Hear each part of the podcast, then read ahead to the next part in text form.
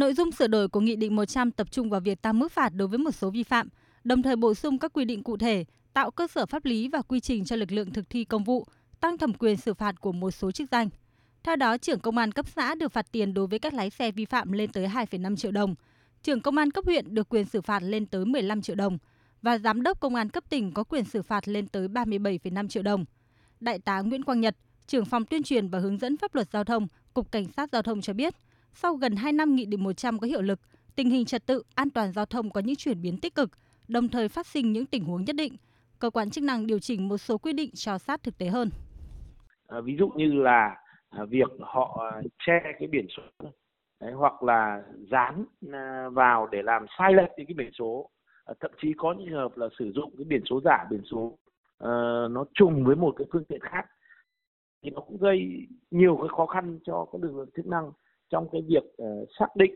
uh, làm rõ cái phương tiện uh, vi phạm rồi người thực hiện cái hành vi vi phạm đồng thời nó cũng ảnh hưởng đến cái uh, người tham gia giao thông khác khi mà uh, cái xe của mình mà không tham gia giao thông ở cái vị trí đó không vi phạm nhưng bị cái, cái người tham gia giao thông khác bị cái đối tượng lợi dụng uh, để gắn cái biển số xe đó vào cái cái phương tiện mà vi phạm gây rất là nhiều những cái khó khăn. Theo dự thảo Nghị định 100 sửa đổi, bổ sung về xử phạt vi phạm hành chính trong lĩnh vực đường bộ, đường sắt các hành vi chở quá tải, không đội mũ bảo hiểm, không có giấy phép lái xe, được kiến nghị tăng mức phạt, hành vi bán, sản xuất biển số xe giả có mức phạt tăng gấp 10 lần. Những hành vi được đề xuất tăng mức phạt lần này đều có tính chất nguy hiểm, tiềm ẩn nguy cơ cao dẫn tới tai nạn và gây bức xúc dư luận trong thời gian qua. Ví dụ hành vi dừng đỗ xe trên cao tốc không đúng nơi quy định, mức phạt tăng từ 6 đến 8 triệu đồng hiện tại lên mức 10 đến 12 triệu đồng, tăng mức xử phạt đối với người đua xe máy lên 10 tới 15 triệu đồng, đua ô tô lên 20 đến 25 triệu đồng, khoảng gấp đôi. Nhiều ý kiến cho rằng mức tăng này vẫn chưa đủ sức gian đe. Ông Nguyễn Văn Tiến ở Gia Lâm, Hà Nội cho rằng Thực ra với cái các cái hiện tượng mà đua xe mà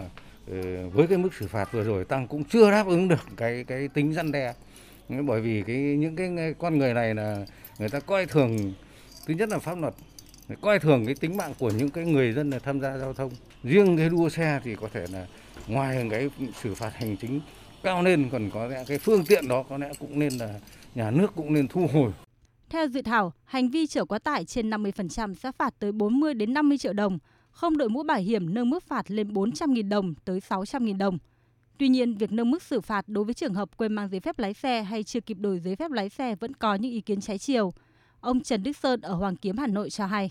Theo cái nghị định như thế thì mà nếu mà tăng lên như thế thì tất nhiên là nó cũng không phải là nhiều nhưng mà cũng gây khó khăn cho người dân tại vì trong cái thời điểm hiện tại là vừa rồi là cũng có vấn đề về Covid, có những cái gì từ từng vùng nó dịch dã các thứ người ta không xử lý kịp kể cả như hết hạn đăng kiểm hoặc là ấy mà vẫn còn những cái giấy tờ như thế thì Bộ Giao thông Vận tải mà có ý định tăng lên như thế thì nó là hơi cao. Trong đề xuất tại dự thảo bổ sung sửa đổi Nghị định 100 về xử lý vi phạm hành chính trong lĩnh vực giao thông đường bộ, đường sắt, hầu hết các mức phạt sẽ tăng gấp đôi, thậm chí tăng gấp 10 lần. Khi số tiền phạt vi phạm hành chính tăng cao thì sẽ rất dễ dẫn đến hành vi tiêu cực, trung chi trong quá trình thực thi công vụ của lực lượng chức năng. Chính vì vậy, cùng với việc sửa đổi, bổ sung Nghị định 100 rất cần các quy định nhằm nâng cao công tác quản lý, giám sát, thậm chí cả chế tài quản lý đối với lực lượng thực thi công vụ.